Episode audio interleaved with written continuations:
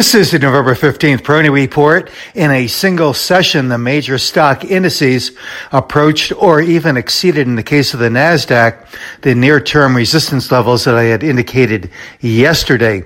This because of uh, data that uh, suggests that inflation may be slowing and that the Fed might be at the end of their tightening cycle. And this is something that I think was telegraphed by the market long before with the kind of resiliency that we've been seeing immediately following the uh, most recent uh, statements by Fed Chairman Powell. So, as I'd mentioned, I thought that resiliency was telling that uh, investors had uh, really significantly discounted the pr- prospects for higher rates and even the possibility that the uh, Fed might be uh, done raising rates.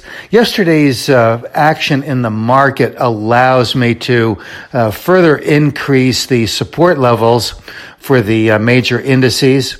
So for the Dow from 33,700 to 34,000, from 4325 in the S&P to 4400, and from uh, 13,475 in the uh, Nasdaq to 13,650.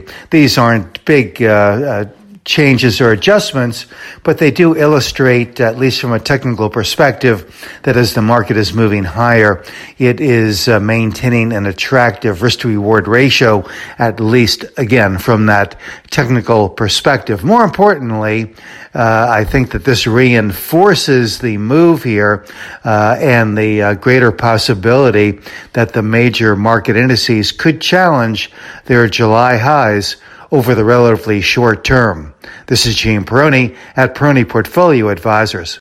All expressions and views presented on this podcast are the opinion of the commentator and may be subject to change. AAM makes no recommendation as to the suitability of any investment and may make a market or have financial interest in any security or sector discussed. Past performance is no guarantee of future results.